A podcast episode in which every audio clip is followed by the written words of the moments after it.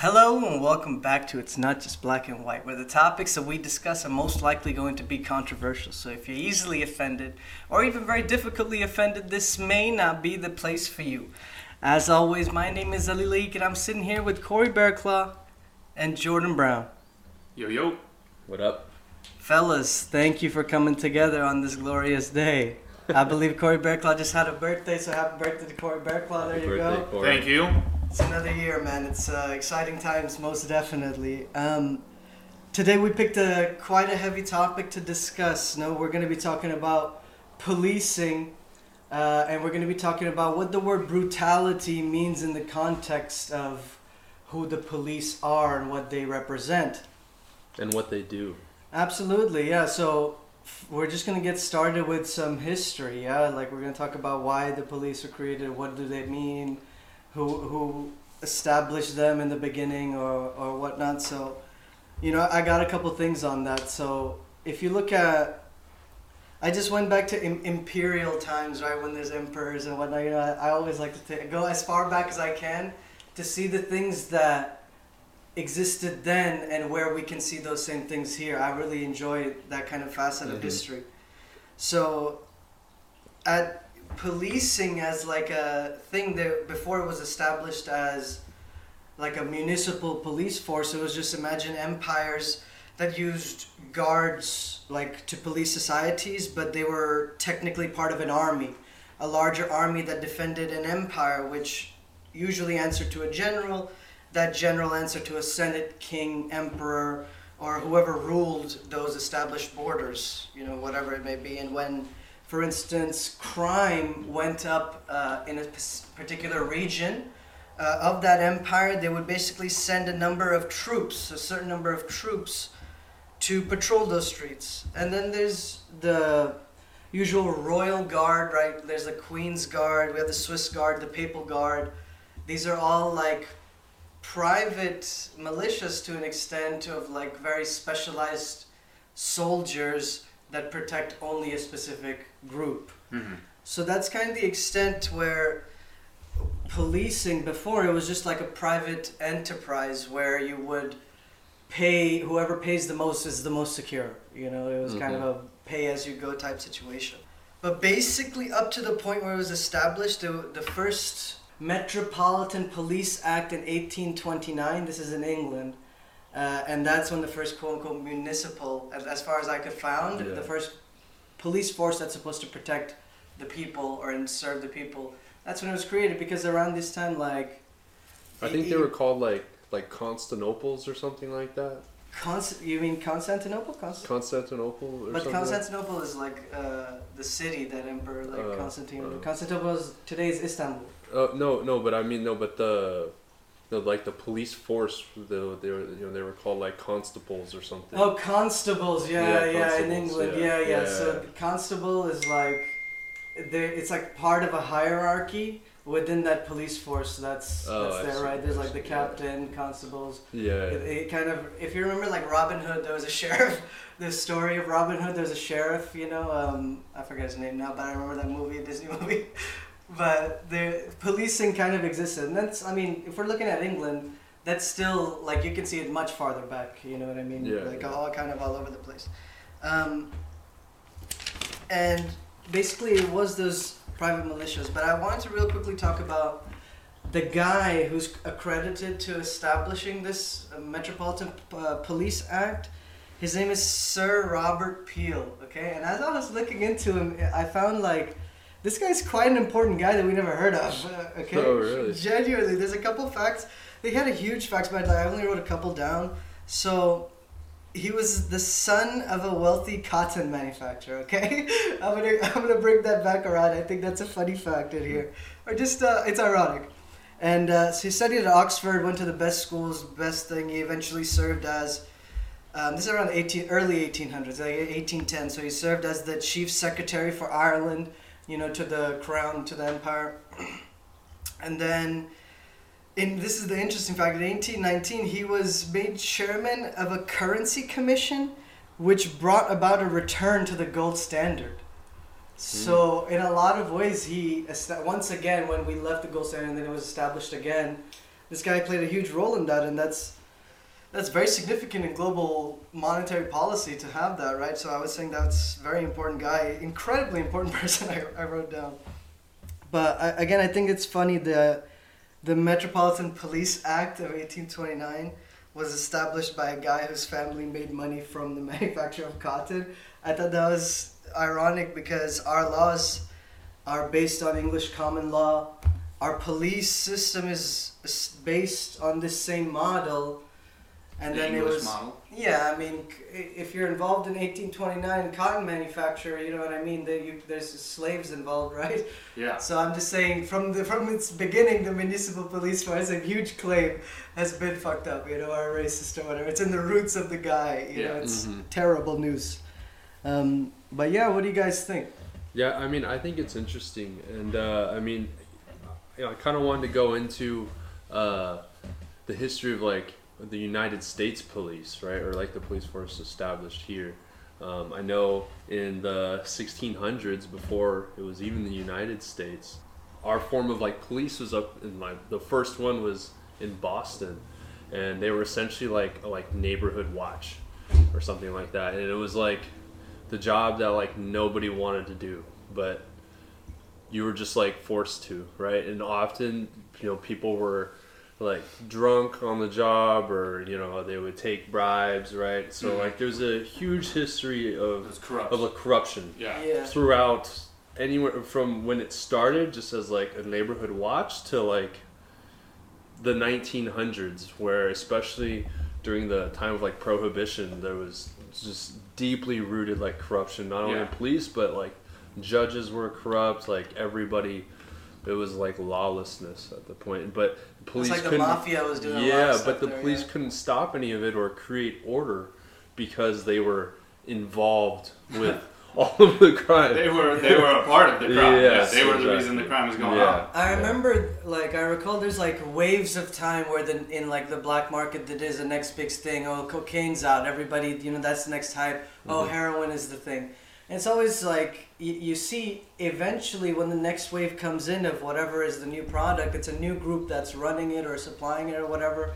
And then at that point, the money you saw this in the movie The Godfather. Also, the money is like it's so much that you can't nobody can say no to it. hmm You know, if somebody gets in one bribe, let's say the entirety of their annual salary, they're gonna do it. And this is at a time, you know, you didn't really have the, the means, and especially for somebody who's not educated, this is like post-industrial times. You still, Yeah. you know, it's not like now where people are engineers and shit. Yeah, Like this. and you know, police officers uh, aren't technically known for go- coming from college and going straight into the police force. They they can get hired right out of high school. They can get uh, they don't tech, they don't need a college diploma to go into the police force. And on top of that, they don't necessarily need the full high school experience. They just need a GED to get uh, to be a police officer. And you only get six weeks of training to be a police officer as well. Mhm. Plus, a lot of these, those, those are great points, Corey. A lot of these police departments all have pensions, right? And those pensions are diversified to the same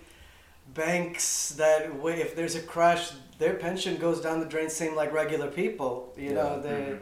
So in a lot of ways, you know, we want to establish here that we're not police haters or anything. We're we're just trying to expand on a very specific circumstance, and we may we may argue that a very rare circumstance, right?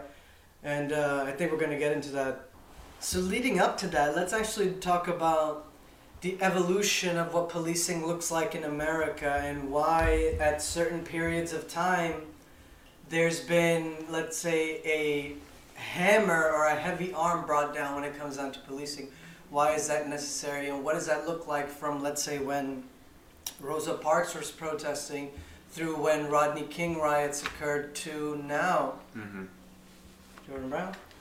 Yeah, so, um, well, to understand um, all the policing in America, right, you have to start obviously back at the inception of America. And as I said before, there wasn't really any organized uh, Hmm. police, you know, like municipalities, They're right? like militias. Yeah, a lot of them were militias or paid, um, you know, like private type, like security or whatever. Like the Pinkertons. uh, Yes, Pinkerton yes, yes, yes, yes. And remember, so America was a divided like country at its inception, right? At the very beginning, it was already divided. Um, the North, a little bit more developed, more noble, you know what you say.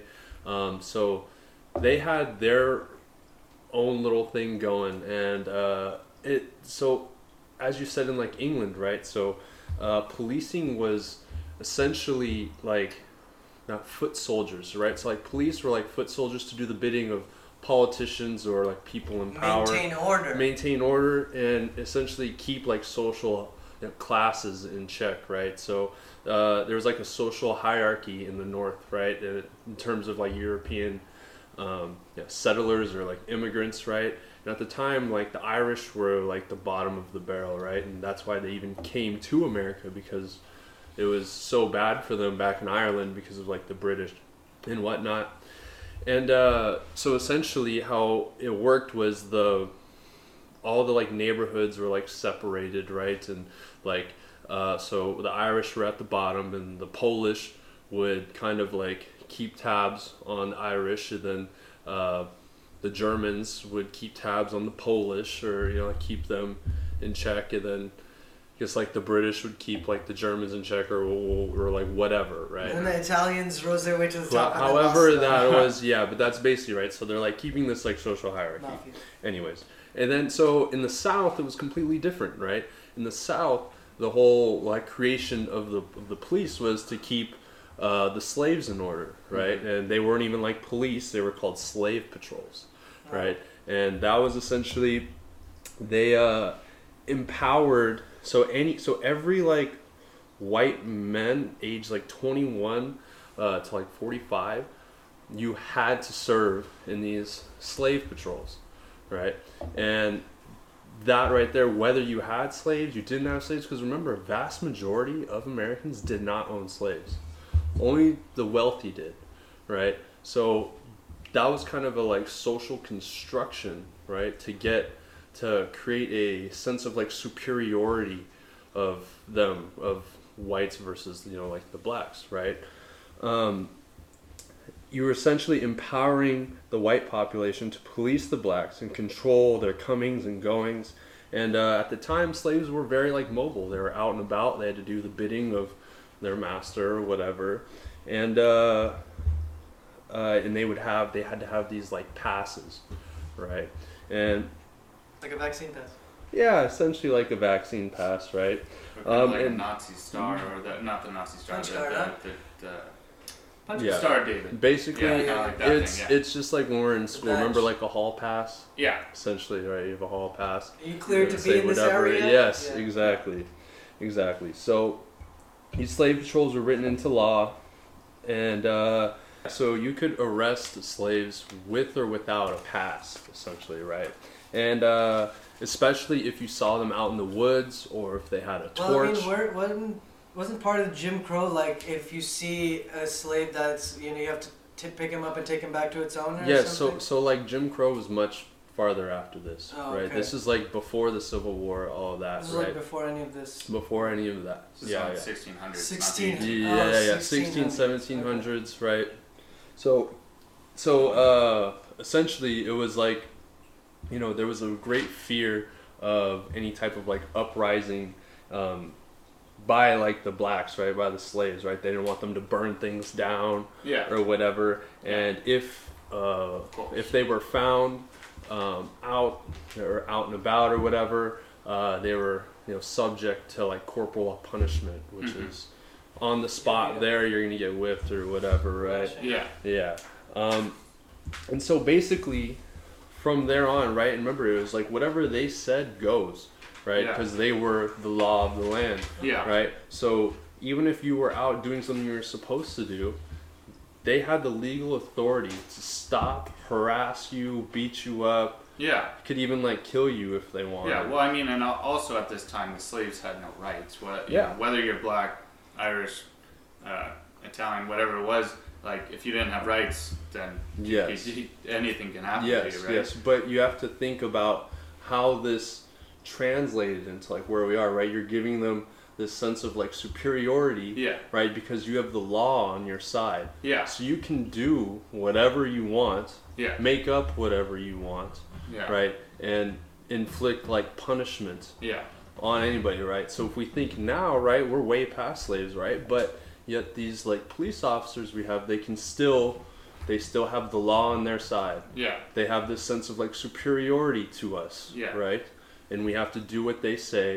And Uh-huh. if they feel like it, they can stop, question, harass you, Mhm. right? Poke you, prod you, and then if some, and then if you, you know, if you don't like it, you give them lip attitude or whatever. Then they just make something up, arrest you. Yeah. You have to go. Yeah, you might get the charges dropped, but you still have to go through all spend all this money, go through. yeah, yes, yeah. yes. So so you see this this this this problems right there. This like superior that was already created before there was even police, right? Yeah. And this essentially turned into you know modern day like policing. Except now you can arguably say that uh, everybody we're all kind of like the slaves in this like situation now, and we they have the politicians or people in power have their foot soldiers out to keep all of us in check. Uh huh. right? That's like the moral of the story. But just to kind of like wrap up my thought real quick so uh, in the in, in like the south right so like police um, were essentially non-existent after the civil war right the south had to make up their own deal their own form of militias and this is where the the, the ku klux klan originated came from a way to keep tabs on the black population, right? And the, um, but the Ku Klux Klan was so ruthless, so devastating to these communities. The North essentially had to send troops down to create order and uh, help like keep these like black people safe, right? And then the South then adjusted.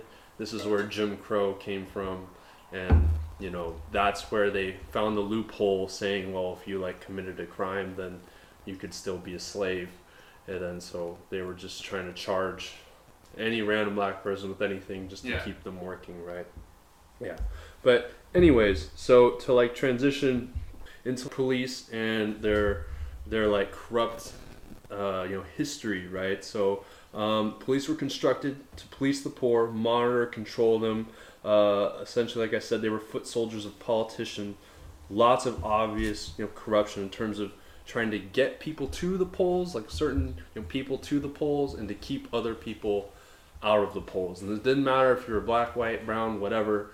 Uh, depends on whoever those police were in the pockets of, right? And um, essentially, this is where like the brutality like comes in. So in 1894 they actually established the first police brutality commission because people were getting starting to get like fed up right with just being beaten down and there was no policing of the police right You know, and that's kind of the point that I wanted to address today is that, you know, the word brutality, that's not a light word and should not be taken lightly by any means. And at this point of municipal police departments have been established to maintain order and in, in one way or another serve and protect the people not only who they surround who in a lot of ways they come from those same communities mm-hmm right? And Yeah. people like communities where there isn't enough people to have police officers don't have that many police officers, or there's not like sometimes, you know, there might be per capita too many people, and the police department just doesn't have funding, so there's like underfunded, and there's like five police officers in a town or whatever. yeah But the point is the context. In the context of people who are supposed to protect and serve, what does it mean to be using the word brutal and brutality? Like, where does Yeah. that word come about? Like, Mm. why is it necessary to be in? Yeah, well, you know, in that ninth or eighteen ninety four, um, yeah, yeah, police and brutality commission, uh, tens of thousands of like papers were like turned in of like documentation of these of these incidents that people were like complaining about, right? And uh, they actually found that police were like beating up people in the north the same way they were you know harming people in the south, right? Or blacks in the south. So imagine if a despised immigrant, so say an Irishman, walks into a, you know, like the wrong like neighborhood, uh, the police would like beat them up essentially on site for being in that Damn. that wrong like neighborhood. Yeah, and you know. And then uh, after they looked into uh, you know the whole deal, uh, they ended up charging, I think like 43 police officers with assault, um, and they found uh, that they were also harming these these like immigrants to get a certain you know, political outcome most of the time. Yeah. Or reach a certain quota too. Yeah, that, you that too. Get a certain amount of arrests, get a certain amount of tickets, give them to the, the people who Yeah. you know that that can't really fight back because if you try and give a give a ticket to a rich person, they'll hire this great lawyer to fight that case, and then Mhm. they won't ever get the money Mhm, that mhm. they need for the city. And then yeah. what definitely doesn't help is the privatization of prisons, right? And then Yeah. There's already they already caught a couple judges who have a quota for how many people they put into facilities and centers, and then they then get a check from this facility Mhm. for putting that guy or Mhm. whoever in there. Yeah, and and there's a there's a saying that uh, laws that are punished by a fine were only meant to punish the poor people. They're not meant to punish rich people because rich people don't care about paying five hundred dollars, thousand dollars. They'll commit that crime and met, uh, time and Million time again dollars. because they can they can just pay it off and do it again and do it Fifty again. million And do it dollars. again. yeah. I mean that's excessive. Yeah. Fifty million dollars. No, not Jesus maybe not Christ. on an individual basis, but companies have Volkswagen has paid billion dollars, right? Like oh in yes, scandal. of course, yes. That's true. I mean, Yeah. that's because of policing that they had to pay that fine, and even that doesn't matter. Their stock is up, isn't it? Yeah. Yeah, yeah. But you know, it's kind of like it's kind of like mind-boggling, right? Because this is like in the 1800s, so and America is a very new country, right? It's only been around for like 200 years at One of this the point. newest. Yeah, only like 200 years at this point. So that's like two generations of an established like police force, and it's already corrupt. like you two know, like, centuries. There- yeah. there- but yet each century has about four four generations. Well, if you think, you know, like somebody lives, uh, like what, like 60, 70 years, that's like, yeah, but people only be in a police force for like uh, let's say on average twenty to twenty five years. yeah, exactly. You don't like you have the people who are thirty years in. They're pretty much the chief, or you know, all the way up there. Yeah, but there yeah, aren't yeah. all those people doing that. Yeah, Um, so you have, I would say on average four to five max. Um, but in that time, even if you, you have eight generations and you still got the same problems going on from day one to day to 100 years, it's it's kind of yeah, you need to learn your lessons. yeah. Like the while. basics is just, you know, from the beginning, right? We have these like problems. And then in terms, you know, after these eight generations, like I said before, we still have these brutal acts of violence from police officers. Uh, you know, the most popular one of today is the one of Chauvin, um, which is, I would say, one of the most controversial arrests slash deaths slash convictions of a police officer because you have one side saying he, he it, he shouldn't have been convicted of murder. You have the other side saying he should receive the death penalty, and you you have all the middle in between. Um, and you know, just to start off, Ollie, what is your perspective of you know just the uh, arrest of Derek I mean, of George Floyd and Chauvin's actions? Well, thank you for the question. Well, we, we just watched the video once again, but we actually watched like the full video. It wasn't edited. And we watched it and we wanted to decide for ourselves what we think, right? There's a number of things that we were asking ahead of time uh, about his procedure. What would it be or what, what does it look like? Where does it, you know, did he follow protocol? Was he the only one involved? And from the video, we can see that it, he wasn't the only guy there. He was actually only also just there around the end when he was uh, not being handcuffed, but being like restrained correctly. And that's when he started saying, I can't breathe for minutes on end. Six minutes, remember how? Minutes on nine end. minutes. I, Nine think, I minutes. believe it was nine minutes and like twenty three seconds or It, something. it was the crazy. But longest he was dead minutes. before that. Yes, Yeah. he was. Yes, he was, dead, a like five minutes that. in. Yeah. But Yeah. you see, but sorry to cut you off. you- Okay. How you're saying how you see how Chauvin in the video was almost one of the last officers to kind of implement force because in the beginning of the video you see two other officers handling the entire arrest or just doing the whole process and procedure trying to get Chauvin into and George Floyd into the car and then you see Chauvin come on the other side when they're trying to shove George Floyd into the car and George Floyd tries getting outside the other side of the car and that's when Chauvin enters. So it's kind of an interesting perspective to think Chauvin wasn't the initial arresting officer. He kind of, I would say in a way, was in, in the wrong place at the wrong time, but also, you know, his actions going forward were negative, were bad, so on and so, So, forth. what was the verdict? What did he get? Manslaughter? What did he get? He was convicted of, I believe, second degree and third degree murder. So okay, like a few specific things. So there's so a number of differences in these degrees. I didn't know this until I looked this up for this thing, right? So I wanted to say a few points on, on some of them, right? So if you look at manslaughter, is defined as the unlawful killing of a human without malice aforethought, or not like thinking about it before. and Yeah, have you bad accidentally killed Yeah. somebody. It comes, see. yeah, it comes in the heat of the moment. So A lot of them are like, you know, maybe like a car accident. So you something. guys are Yeah. both right, but with manslaughter, there's the two distinctions, which is voluntary and involuntary. Mhm. So you're saying one and you're saying the other, but you're both right. So voluntary is the heat of passion, right? Like you, it's remember we were talking about how it's explainable if somebody kills somebody because they love them and they cheated. So this is the same thing, but it's the person accused um, kills a person, but by being provoked in one way, and then provoked. This is where laws really get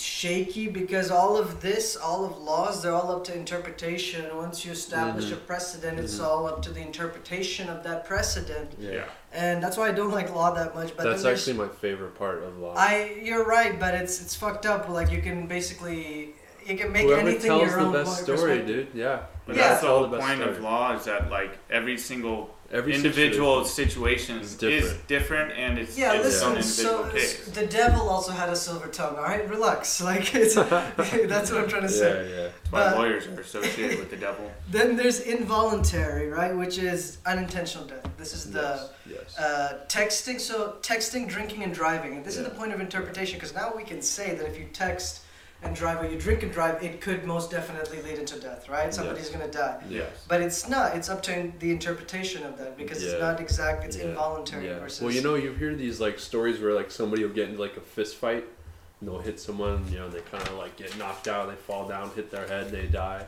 Yeah. Right. That yeah. that's your. I believe that would context is. And I never got this either because it's like it's like assault, assault, assault, assault, and then when I touch you, it's battery. You know what I mean? Yeah. And then blowing smoke at somebody is assault. I didn't Yeah. know that. Yeah. You know, that's a very Yeah. intense one. Anyway, we can sidetrack. Then this first Just degree. like yeah. then there's first degree, which First degree murder. first degree murder. Sorry, not first degree burns. first degree murder. Thank you for keeping it light, Corey. Very proud. This guy's good. This is like premeditated. Yes. Yeah, you're planning. So it. that's what's needed. And then the killing occurs while another crime is taking place. So, like a robbery or an arson. hmm You so- broke in to murder them. Or you broke in and No, you so had and you had a gun and you would shoot. You planned to shoot anybody if Yeah, like they were. in anybody- This is where the interpreters come in because, like, you're going there for a robbery, not to kill somebody, but it's still first degree. And I mean, if you plan the robbery, then you, they can Yeah, argue yeah, first yeah. degree. So, second degree is intent to murder someone, but no premeditation. So, I, if a good lawyer can get him to that second degree murder, actually, okay? But now you look at third degree. Third degree is a very specific case. But wait, what do you mean intent to murder? But but in the you mean like it, it, well, no it's premeditated. no pre- so you you're didn't saying, make a plan. You didn't make a plan about it. Yeah. but it just came at at the Yeah, you at took the moment opportunity. time. Yeah, so there, the second degree with this guy implies that he just wanted to kill a black guy, and that's why with the first chance he got, he did it. But that's a stretch, but we can talk about that, you know. But that's what second degree is, is from what I'm getting from this. And then third degree, because he can, they're they're in Minnesota, is that correct? Uh, Yes. Minneapolis. Yeah. So Minneapolis, Minnesota. So third degree, this is where it comes in. It's only in Florida. It's it's only in, uh, enforced in Florida, And Minnesota, and um, Pennsylvania. Okay, and this is it's something it alongs with a felony murder.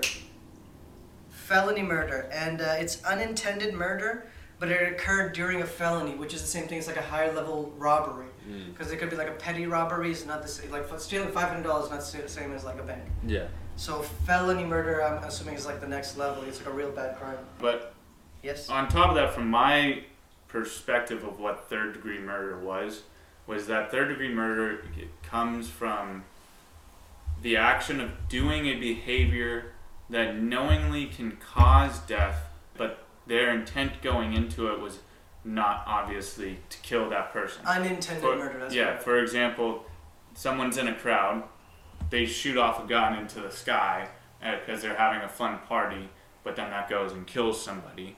Like That would not be know- third degree. that, that would be third degree because they know that shooting a gun in, in any direction, Yeah. that bullet can go and kill somebody. yeah, but But- shooting a gun in your backyard, like No, no, no, no, no, at- that, like a- at a like that's a crime. No, yeah, he's in like that's a crime. crowd area. Yeah, in Yeah, a crowd. Yeah. So, So in it- public, definitely. That's yes. yeah, yeah, that's yes, that's if a you're on your property and you're shooting uh, into a fence, obviously that's different. But no, that's still no, illegal. No, it, it's that's still, still it depends on the state. yeah. Okay. Because it's illegal Okay. here, Yeah. but in Alabama, you go ahead and do it. Yeah. Um, and you know, in uh, the Derek Chauvin case, where this guy is saying I can't breathe, but he continues to go onto his neck. He's like, okay, this guy's saying I can't breathe, so there is like he knows that this could kill him if it is to suffocate him. Mhm. Um, See, you're bringing up a phenomenal point, and I like where you're headed because this is where the teeter is, you know, in terms of the law. Like, who's a good lawyer and what are your arguments, right? Because if he's using excessive force, which is against the law, right? Civil Rights of Act of 1871, uh, which also is commonly they refer to it as Section 1983, which I don't get it. I don't know why it's called that. Um, but it is it's, the quote is it is unlawful for someone acting in an official government capacity to deprive another person of their constitutional rights.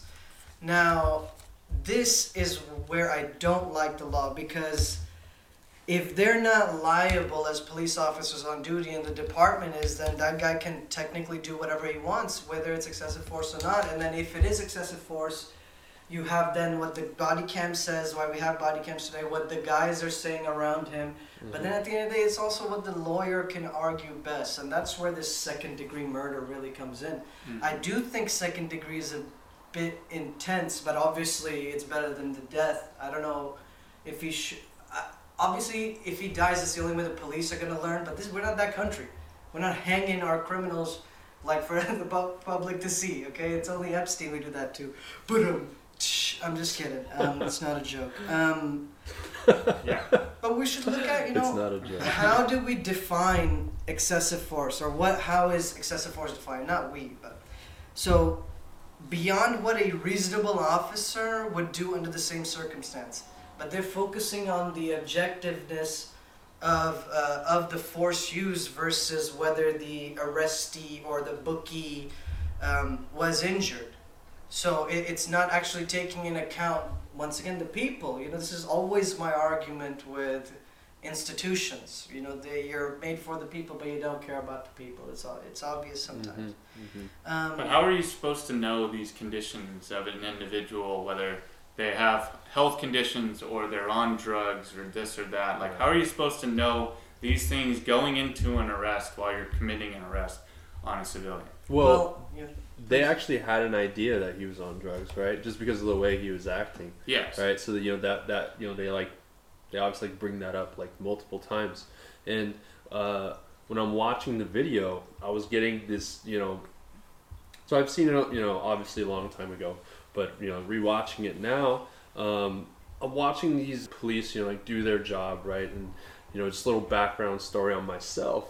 Um, I at one point wanted to be a police officer, right? I was an explorer oh, I didn't know with that. the yeah, I was an explorer with the you know with the um, Department of Public Safety Mhm. in like Sunnyvale, and uh, I uh, been on a lot of like ride-alongs, right? I've seen arrests go down, you know, I've seen you know from like their side, hmm and uh, I'm watching these police do this job, right? And that's why I was telling you guys, it's like all this is irrelevant. Everything, you know, in terms of oh the drugs here, the pipe, this, it's all irrelevant because it's about how the police are conducting themselves, making this arrest, right?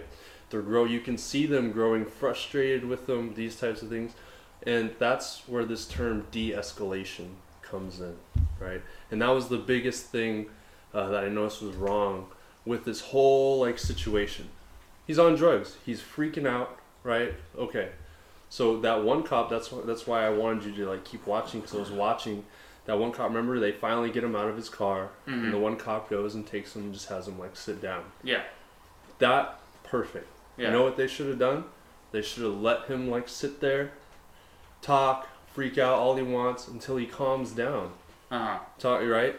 Conduct your investigation. Yeah. Go around. You know, get all the facts, interview the witnesses. Just let him sit there. Yeah. right? And then when you try and get him in the car, if he starts like you know like fighting or whatever, you just sit wait because you already got him beat. He's in cuffs. He's going out. He's going to jail no matter what, Yeah. right? But they're getting they just want to like shove him in there, do this thing. He's fighting, right? And it's just like really all they could have done was just like waited. They would have waited another ten minutes. Yeah. You know, sitting there. Remember, cops get paid by the hour. They're not in a rush. Believe me, they're never in a rush. Yeah. They just didn't want to deal with this guy anymore hmm and that's where the issue you know it comes up here Yeah, you know, like uh, clearly, so we have de-escalation protocol. We have laws set in place to like how you're supposed to act with anybody yeah who's committed, right? So it's called the First Step Act, which, for instance, prohibits restraints on pregnant women and so, which is this was crazy to me. Solitary confinement on juveniles. They were locking kids up in solitary. I can't imagine. Can you imagine like the darkness in that Yeah. Yeah. mind? well my thing dude is like you have to like put yourself you know us you know especially me as a guy i don't know about you guys as men but um imagine if like you're just like sitting there and all of a sudden these guys you know like they come up on you and they're you know Pulling you know, you, yeah, dude, yeah, yeah, yeah. You're, you're like Yeah. you're, you're naturally you know like Yeah. You're You gonna what I squirm. mean? You're gonna Yeah, squirm you're right really away. that. Yeah, and then so and then that and then it that but because you do that, that gives them the excuse to No animal Because then it because then it creates the resisting arrest. yes Sorry, yes, and that's a, and that's another fact I wanted to bring up in terms of resisting arrest, right? So they charge. So and this is terms the only stats I could find is between white and black, right? And black people are so there's actually more white people arrested than black people. Do you guys know that?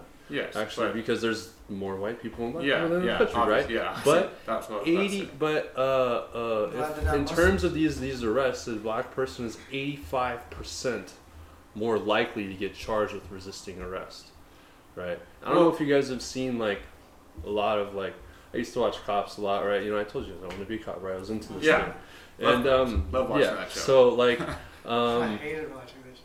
yeah basically everybody fights everybody Yeah. fights them doesn't matter right but certain people get charged with it right and then certain you know more than others right and then that just depends on like the temperament of that officer and what their yeah, Well, Yeah, I mean, the, the fact that the fact that mass shooting white guys are just alive still is stupid. Is Yeah. why you gotta you gotta kill that guy on the spot, bro.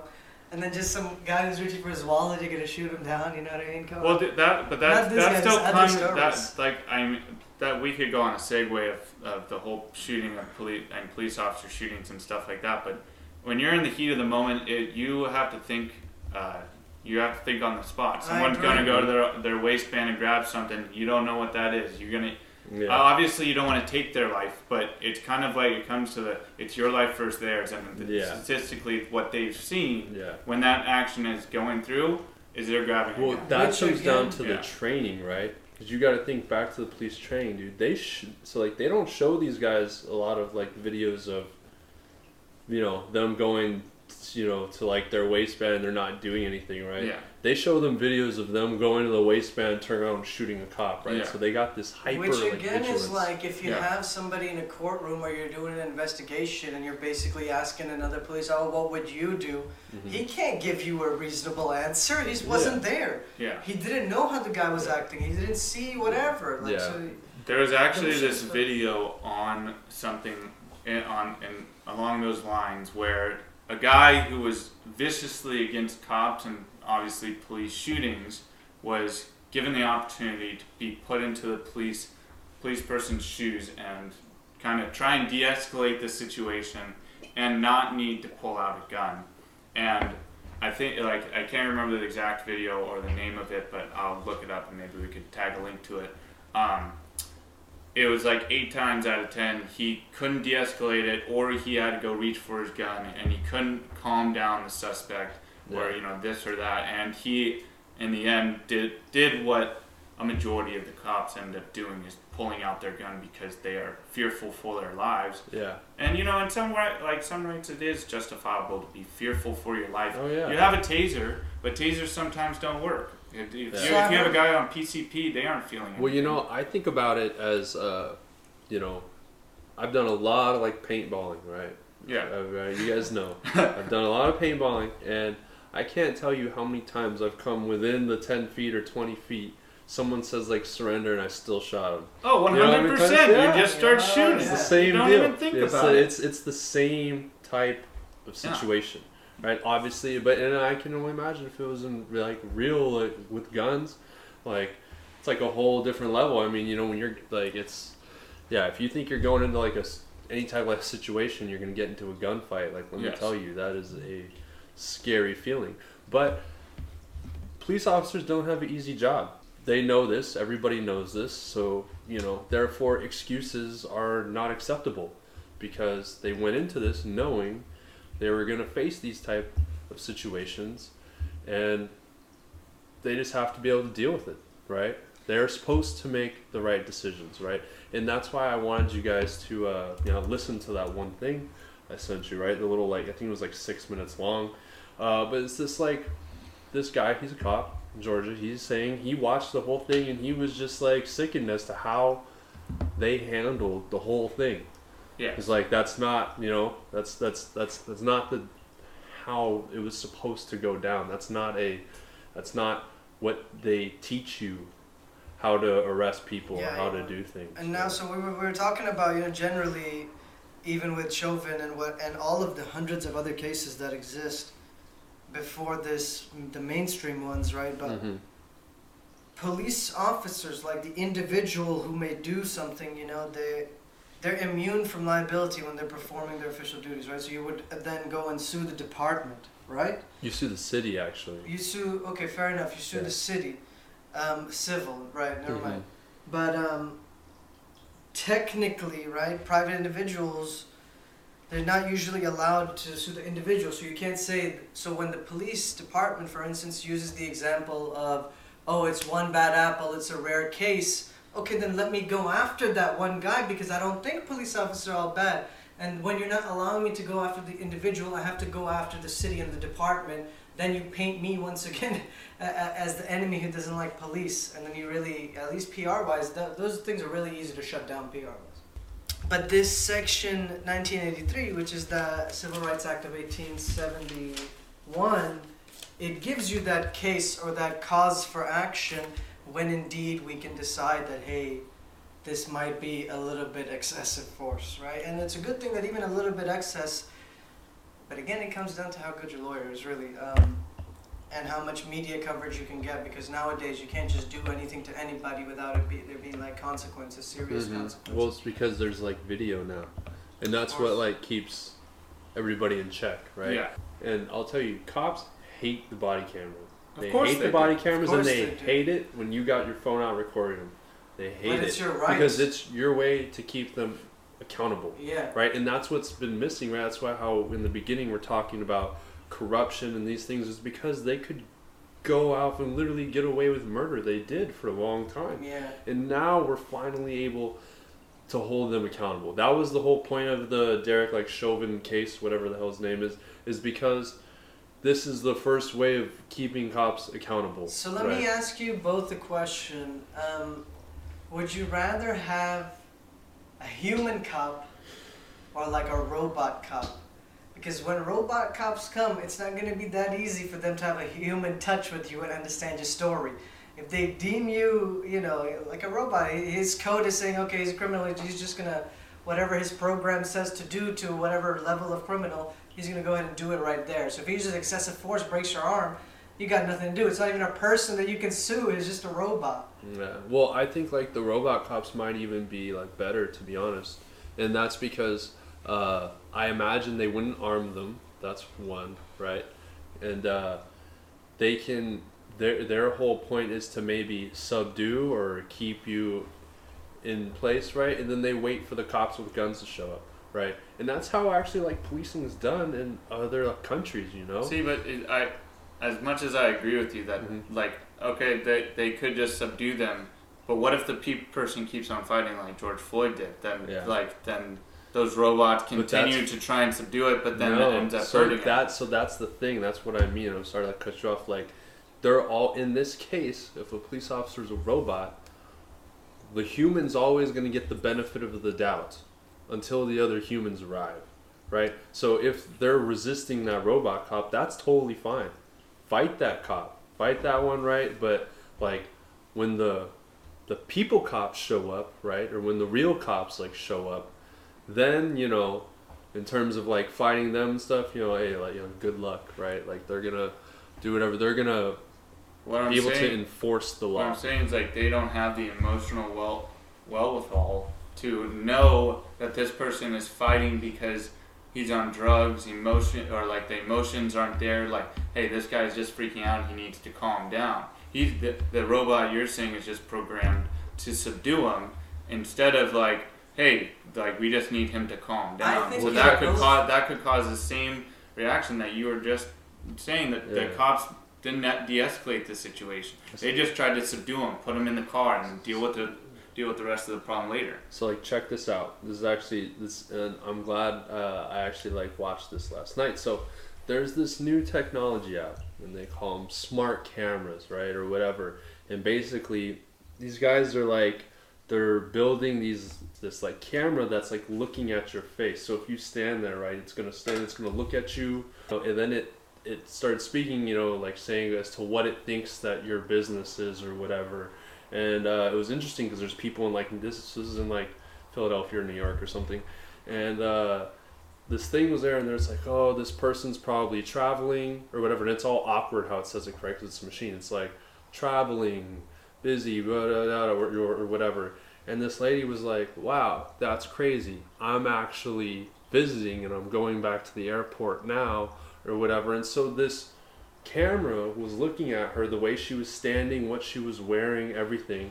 And it was, it knew, it, yeah, essentially, and it knew as to what her business might be and, uh, if she was, you know, like whatever, you know, like So whatever. so this- this is what I'm saying. So this, if these robots had that technology, then they would know, okay, this person's probably on drugs. This person's So, so we already have this technology, like all the way from Mhm. To Brazil to England is very strong. in This uh, facial recognition, like your temperature and how fast your heart rate is. Mhm. And China has the system. Quick little quirk about Yeah. that quirk, Bear Claw too. My sister's friend's dad created um, the software that China uses for like this facial recognition and shit. Mhm. And that guy died mysteriously of a heart attack, bro. Really? Yeah, Wow. he was very young. wow. He bathed it that he died. Wow. That's Yeah. crazy. That's, That's crazy. insane. But the future of policing is Yeah, that. it's and gonna be have it that. already. They're gonna be, and that's what I mean. So like you're saying, it's gonna know that you're on drugs already, right? Okay. It's gonna know that you're agitated rate is or anything like that. Yeah, exactly. So they know what they're getting into, Okay. uh, like any type of Your like pupils are situation. dilated. Things Yeah. like this. To tie it back to that, just Derek Chauvin instead of going into theoretical, Mhm. Yeah. um, you know, especially the the main factor of today and the thing that was very popular recently um, was his conviction of you know uh, second and third degree murder. Uh, and and the question: Do you think that was justified, or do you think it should have been involuntary manslaughter or voluntary manslaughter? Um, and with that being said, the differences in the in the max years of jail sentencing, first degree murder being death or 25 to life sentence, second degree being 15 years to life, third degree being 10 to 40 years. Man involuntary manslaughter is 10 to 16 months, and it's extended if it's like through reckless actions, drunk driving, texting while driving, so But on it's and so 15 to life, but he'll be out in seven. Like, yeah. Well, yeah, you know. but and then man, and then sorry, voluntary manslaughter is ten years. So you know, out of outside of the you know what what could happen in the future, take that out of account just for right now. Do Yeah, you yeah. think that he should have been charged with second and third degree, or do you think it should have been a manslaughter charge? I don't know if the third degree is necessary, but I don't know if it's a manslaughter charge either. So, my opinion, uh, I don't give two fucks what he was charged with. right? I know our like justice system, right? If people get charged with outlandish things all the time, whatever, they appeal, things get changed, right? But this was pretty much- convicted. he was yeah, convicted, He was not convicted. charged. You know what he's gonna do? He appealed, right? And then a m- months, maybe a year from now, they're gonna redo it, and then he's gonna get like a lesser charge. I mean, So I don't even care. The point is, he was convicted of something, so he's being held accountable for his actions. And now it's just like the same point. You know, just not too long ago, we had that one chick cop who who shot the guy, and she tried to say it was her like taser or whatever. yeah. I don't give a fuck what the pro or what like whatever it is. She just needs to go to jail because she needs to be held accountable for her actions. the Uh-uh. same way we're all held accountable. Yeah. Doesn't I, like I said, the charge. I don't care if he goes to jail for a month. He just needs to go to jail. That's all. That's that's that's my yeah, but bottom I'll say point. that Okay. I'll, I'll say that like he can't just go to a regular jail. They kill cops in there. You know what I mean? So he's well, gonna yeah, go to a country gonna club. be. He's gonna go to like a country club ass prison, right? So I got the I story don't like think so. I, Definitely not. Definitely. Well, not. I understand. But he's, he's gonna, gonna need to be be- secure, is what I'm saying. Yeah. Wherever he goes, alone or in his fucking He's not gonna be in little- general that sounds pop. like an even more. he's gonna bigger be with the pedophiles and stuff, and then essentially he's gonna get he's gonna be in his cell for like twenty hours of the day or twenty two hours of the day. Yeah, but you see, out like there. my example that I have is like Conrad Murray, right? The guy that who Michael Jackson died under his watch, right? Which is Michael Jackson just.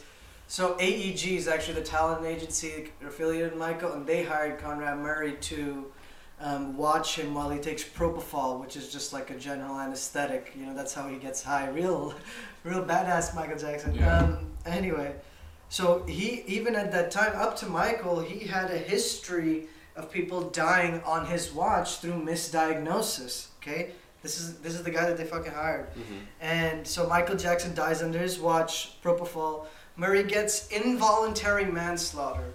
Okay, four years he gets. He serves two and he's out. He gets his license is revoked about two years for killing a legend, bro. I don't know, dude. I mean, yeah. I don't know. I, I don't know if that's enough. But me. that's what I mean, dude. That's why I don't care about whatever people get convicted of, their time, whatever, dude. Like, our justice system is not very good, okay? Like, our justice system is not fair. It wasn't set out to be fair. And different things are going to happen for different people, especially in a different, like, social status. My whole point of just the deal is, like I said already, it's just accountability. As long as you go to jail and you serve some type of time. If I accidentally kill someone, believe me, my I'm going down. They're gonna bury me, right? They might bury me a little bit harder than they buried that doctor from, you know, for like Michael Jackson. But I'm not a rich doctor. You know what I mean? So that's just how our society works, right? I don't know if he was rich either. I think there's just He's a rich doctor, com- dude. he's a If compulsive gambler also. I think yeah, he's, oh, he's rich, dude. The, the the bottom line is he was rich, and so he's gonna get different type of treatment than No, I don't know, hiring dude. better lawyers. No, no. yeah. He, no, no. I don't know if he was rich, but he was well connected to like one power player or another. If you're well connected with people like that, you're rich. And if you're, a, especially if you're a doctor, imagine how much he's charging Michael Jackson to be his doctor. He's, I bet you, he, he was probably driving S. Well, I S mean, the talent Mercedes agency picks up the check actually, so not Michael, But whatever. not Michael He, directly. believe me, he's charging them up the ass for whatever. Fair enough. You know what I mean? But this is neither here nor there. It is- doesn't yes, matter. That's We're- besides. Go the back, yeah. So, I I definitely agree with you that people should be held accountable for their actions. Yes. I personally believe that the the murder charge was a bit aggressive. I think that in appeals court, he will end up getting a manslaughter charge, whether it's voluntary or non-voluntary. I do agree with you that there should be some sort of accountability. He should go to jail Yes. for some amount of time. The other cops, it's hard to say where they're leaning on his neck. Yeah, yeah, that's another thing. It's like, hey, you were watching it. If so on he gets so charged forth. with manslaughter, they need. This is what comes down to my accountability. They need to get charged with accessory, and especially if it's like you know if they charge them with murder, they need to get charged with accessory because if we're all hanging out, I accidentally like kill Corey, you're going down too, and that's What? just yeah, that's how that's how it goes. That's how our system. It's accessory to murder, right? If I get charged, if if I Just if I get charged with like murder for killing Corey, you were here with me, you are getting charged with accessory. You are going to jail as well. See, but my view, of all in all, is a bit extreme. I think that if you intentionally and premeditated and like kill somebody, I think you should die. I think our jails are overpopulated Yeah. enough. We're Yeah. fucking good. Well, that's like a different thing, right? I and think hang them in the fucking square. that that that t- ties back into as I mean as to we're like guillotine. the modern day slaves, our general like population, right? Because of these like for profit like prisons and right and and even our like they get eight cents a day, bro. yeah. It's like district it's more. attorneys, they boost their career by sending like people to jail, right? That's Yeah. how they move up. Doesn't matter. They, like they don't care if you're innocent, guilty, whatever. They just want to send you to jail. I think they care if you're guilty because they're the justice. They really don't care, bro. If they have, that's why they say I have enough to charge this guy or I don't. Because I Uh, want to go to court and I want to win. Because it doesn't matter. I don't care if he's innocent or guilty. As long as I win, that's good on my record. That's how my career improves, right? Yeah. And that's what I mean. Like, dude, our justice system is is it's outdated and it needs some major reconstruction. You know, all of those are phenomenal points, and I think we've had a really good discussion. I wanted to, before we share a couple stories, I wanted to touch on how mafia like, how organized crime like these various police departments that function as bureaucratic organizations, how mafia like they are. Not to say that they're involved necessarily in criminal activities, right, publicly, officially, but uh, how they function, right? They're a brotherhood. Don't turn on us. Don't speak against us, or we'll fuck you up. You know. It's a union thing. I mean, dude, this is how La Cosa Nostra works. yeah, yeah. You, know, no, you, it's you know, it's a union. You you know, you said it right. It's like a brotherhood, right? you And- die a cop. You're not gonna Yeah. not be a, a cop anymore. You don't walk It's away. It's just like being like a soldier, right? If you die, there's always gonna be, even if you don't, if you have no family, there'll always be one soldier at your funeral to go and like see it's you off. just It's like being a gangster. The only way out of the life is in a box. Well, you know, they actually say, or they used to say back in what it was like the 80s or 90s, uh, know, the biggest gang, the biggest baddest gang was the police. I mean, Wow. Yeah, yeah, that was like a known, point, you know, back when you know, like Tupac time or whatever. Like, yeah, yeah, yeah. yeah. Tupac, but Yeah. um, but yeah, I wanted to share like, just to show you like or give you an image of what policing looks like in the in a third world context. I'll tell you my first ever story about a police officer and my interaction with them. I was actually this was in Karachi, Pakistan. I was I don't know maybe maybe five years old I was, but I remember this one thing very specifically. Uh, my mom was driving from our home to somewhere. We were in like a Corolla that we had back in the day. We had a Corolla for a long time. That's really it was like a 1980s Corolla or something. It was cool. And you know, you guys know my mom. She's like soft spoken, you know, like nice person or whatever. So, but we basically got pulled over by a cop. But in in Karachi, it's like the guy's just like he's literally he waves you over. Yeah. You know, he's like, "Come here." Yeah. So then you stop. So my the first thing he walked up, okay, he didn't say hello, okay. He wasn't like, "How are you?" He said, "Give me money, I'll let you go." That was the first thing that he said. That was my first time seeing a police officer, okay. Yeah. He had a nice white suit on, but incredibly corrupt guy, and he was a nobody. Can Dude, you that's imagine? how like all cops are in other like countries. It's like the same thing in like Europe, dude. You can just pay them off or whatever. Well, I don't know about that, Mexico, dude. You pay. I- I- pay- I saw in Mexico, Europe. That's Yeah, yeah, but you in, in Pakistan it's like nothing. So my mom literally gave him seven hundred rupees, which right now is four dollars and fifty seven cents. And he didn't say goodbye. He just took the money, put it in his pocket, he walked away. He didn't say you can go. He walked away. he walked away. Yeah, on to the next. Yeah, yeah, straight up. And and that was that's how I've always seen the police, you know what I mean? And when I come to this country and I hear this these same things that these guys are fucking people up, I don't think that You're like, that why can't we just pay them? Yeah, yeah, no, legit. Like it's like just pay them not to do that. They won't Yeah. do it, you know. Yeah. But that's how I thought. I just like it's not any better here, right? You know, we came from the land of the free, you know, home of the brave. I didn't realize that being brave, you gotta be brave. You don't get shot by your people who's supposed to defend you. You know what I mean? That's real fucking brave, you know. And I always saw that as a contradiction uh, when we have this certain American dream, you know, and. Um, policing it and first world policing and safety that's one of the main reasons why today even though we can't say we're the greatest country that would be one of the reasons but we don't even have that in order you know granted, we don't have any other else shit in order, but you know that that's one of the values of the American dream, and that's not there anymore either. You know, um, but policing, I think Chauvin. Whether you guys agree with the conviction and and whatnot, what really matters and what really needs to happen is is in the future that these events don't occur. Because from what i recall in, in like there's a, a same thing that we thought remember corey Beckler in the same county that girl they they shot her up or whatever but we when we watched the video she had a knife and she was like stabbing someone so it got blown out of proportion a little bit. I mean Wait, which video? This is like 16 year old girl in the same county she got He, shot Oh, that's the one. That's the And one. say her she's- name's yeah, yeah. Bryant, but I know it's not she's Bryant. like this No, dude. it is Bryant. It is, It is Bryant. Bryant? It is Bryant. She's Okay. literally stabbing somebody. So, Yeah. and she s- like the the c- police officer walks up and she says hello to him, so she knows that he's there. Yeah. So she's going like that. That she was just trying to die. You, you know, that's yeah, my yeah, lead. yeah, Yeah. Well, that yeah, and so to, like uh, like uh, usually police, the, you know, they like shoot people to uh, protect themselves, right? But a, The guy a, was a like legal way, yeah, and that that's what I say. That is a like justifiable um, way of like shooting someone, even as us as like Yeah. if we owned our own gun, and we would be able to shoot someone to s- stop somebody Of from course, being Of stabbed. course. Yeah, yeah, Yeah, yeah. and yeah. you know that kind of ties into another controversial thing of you know LeBron James's reaction to that. I don't know if you guys know know about the whole uh, controversy with him going on right now, where this obviously happened at you know I would say one of the worst times ever.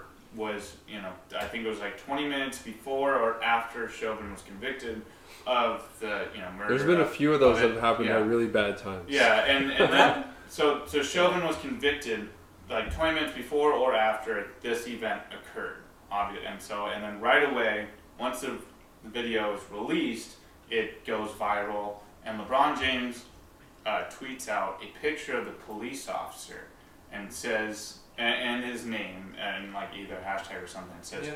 you're next, like in a way like hey we are coming after you Yeah, but you're, dude, you're, that's you're fucked. And so, but so what happened was, I think it, it could be two, five minutes later, whatever amount of time. It was a very short amount of time. He ended up deleting. Is that it. like a social autocracy? What kind of what yeah? Kind of So so he deletes the tweet, and but every like Everybody it's saw it. LeBron James. Everybody's seen it. So yeah, then he tweets out another thing instead of saying, "Hey, I, I, I should have waited to see what the, well, all the information and so on and so forth." He and doesn't say he's wrong in any way. He's like, "Oh, I deleted that tweet because I realized that it, there's there already too much hate in this society today, and it was generating more hate." that's So- what he said. Yeah, that's what he said. That's what she said. Yeah. I mean, I mean, LeBron is cool. He built a school, right? I mean, he's not a an arrogant millionaire. You know what I mean? I mean, he's trying to do good eventually for his community. He he should have apologized. Clearly, he fucked up. But um, you know, that's he's not the only one with this power. Yeah, I, I, I mean, I think you know, he was passionate. Like you know, like to wrong, be honest, I think passionate. you know people care too much about what other people think or say. I mean, he's saying you know like you're next is just because like you're the next cop that's gonna you know hopefully go to jail or whatever. Obviously, he wants cops to go to jail. Fine, whatever. You know what I mean? Like I, I'm personally indifferent to his his opinion or what he says. Like I don't really care. I mean, yeah, there's a height. You know, if, if I'm a cop right now, I'm definitely gonna you know Be more cautious. be more grab cop. your gun. I'm not gonna shoot somebody if I don't have to shoot them. You know what I mean? Yeah. Like I don't know. There's there's been a few other ones. Uh, there was the one, I think in like Chicago or something. Like the like I think the kid was like 13 years old or something like that. Oh, got man, shot by the cop. Bad. Yeah. Bad video, right? Yeah. But I saw I saw a still frame. Um, so when I first watched the video, I'm like, oh, pff, infuriating. this guy's going to jail. you know what I mean? Get him. But then I saw this like still frame of like the cop comes up to him because you know he says like drop the gun right, and the kid kind of just like throws the gun, and he puts his hands up, and then he shoots him. You know what I mean? And, but in the still video, like In the, the split kid had the gun in his it's- hand. It's He Oh, had the gun. yeah, Exactly. He yeah. had the gun. And because he had a gun, so in terms of, you know, justifiable like shootings, if you have a gun, You- doesn't yeah. matter what, if you threw it down, like it's justified, they're not going to jail. Yeah, and that same thing happened with the Ma- Ma'Khia Bryant was that they are trying to argue that when she was in motion of stabbing the girl and when she gets shot, she was actually going to drop the knife. But in reality, you can see in the video she dropped the knife after she was shot like four times. Dude, she Not- was not gonna drop Yeah. it. She was She going. was- the she was- momentum I thought was she, in that I person. thought she already got her once or something. dude. She was She like, may have. I she don't was. know. I mean, you know, like I said, that was know, real intense. Uh, my favorite line from like Forrest Gump: "Stupid is what stupid does." Yeah. I mean, like that's just just stupid. You know what I mean? Like it is what it is. You know, ty- you know things like that. It's just, just like the same thing. This guy in like Chicago, right? He was like running, or I don't know if it was like Chicago, but it was like somewhere. He's like running, uh, got shot in the back, right? Cop, you know, you know, he literally before he's dying, he's like, "Why'd you shoot me?" The cop's like, "You had a gun." like the guy well, obviously wasn't trying to shoot the cop; he's trying to run away because people get scared. yeah. You know what I mean? But he got shot. He has the gun. Hey, you know what, What I can you mean? do? Yeah, that's that's just. See, you never is. run away from a predator. Actually, that predator's instincts get like a cheetah. If you, Yeah. another thing, you turn your back on a on a leopard on a cheetah, Yeah, it's yeah, gonna it's gonna yeah. pounce Yeah. Well, well, well, that's what I mean. As in, uh, from the beginning of the inception of police, right? We had this like predatory form of like policing, right? Yes. They're coming to get you. It's this adversarial relationship. Yes. not just with you know obviously there's deep rooted adversarial thing with like the black community there's a lot of distrust there right there's been a lot of bad things that have happened at the hands of police right i'm told you guys my family story right you know things that have happened to my own grandfather from the police right Mm. I've been in like some situations with the police as well, right? Where you know a few police officers they passed right by me, but one of them decided that I fit the description.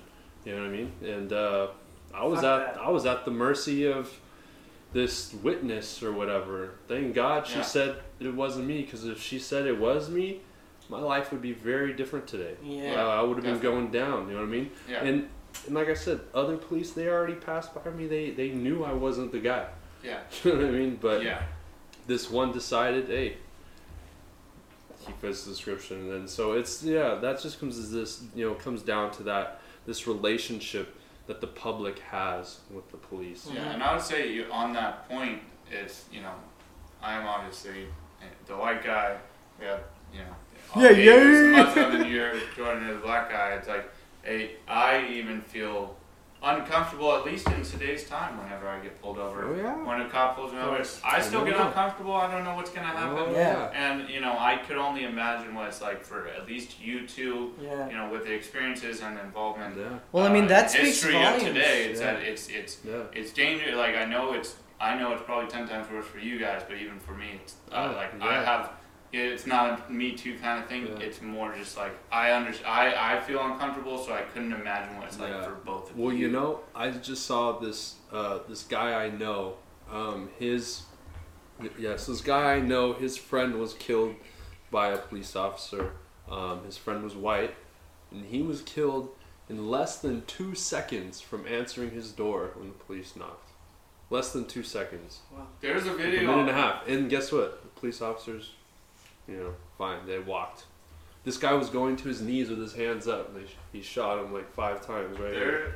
There, there was something circulating the internet at the it was 2020. I know that for sure. Mhm. The this couple, I believe, was in an argument, and it was about the husband playing video video games. That's the much. one. That's Yeah. the one I was talking And- about. Yeah. So and then They weren't even arguing though. Yeah. It, They it- were and- playing the game together. Oh yeah, there you go. Yeah, Yes. and then he still gets He shot. got yeah. shot. Yep. So and it was horrible. Yeah. And she had to sit there, watch her boyfriend, her husband die. She couldn't. The cops wouldn't even let her. They first they weren't administering aid, and they didn't even let her go up and like touch him. I think they handcuffed him after they shot him. Yeah, it's it's horrible what they do. Yeah. Yeah, it's it's it's not right. You know, it's it's not right, and it's like fundamentally, you know, things have changed. If you're that scared, that's why that one audio clip I wanted you guys to hear uh, this one like police officer saying like we as police we should not be going to all of these calls that we get. There's no reason as to why I caught, but the fact is when you get called, you got to go there and you have to do your job, and you're expected to do your job a certain way, and you know a lot of times they don't do it how they were trained to do it or or Because you whatever gotta the act case. on the instant. right? Exactly. What I think speaks the most volumes is what Corey Berklaw said earlier is that even he himself gets concerned when he gets pulled over by a police officer, which again tells us that it's not necessarily about a race when it comes down to shitty protocol. And I think even today, what we talked about Chauvin, I think today was one of these very significant conversations that we had that definitely you can see that things are not always black and white when it comes down to these rare occurrences. You Mhm. know, I think today that we had a phenomenal conversation not only on our perspectives but actually facts of the case, and I think that it was a very healthy conversation that we had. So yeah. Thank you for everyone tuning in that got this far. I know I had a great time. Um, thank you both for coming through. As always, my name is Ellie Lake, and I'm sitting here with Jordan Brown and Corey Bearclaw. Thank you very much. Peace. Good night.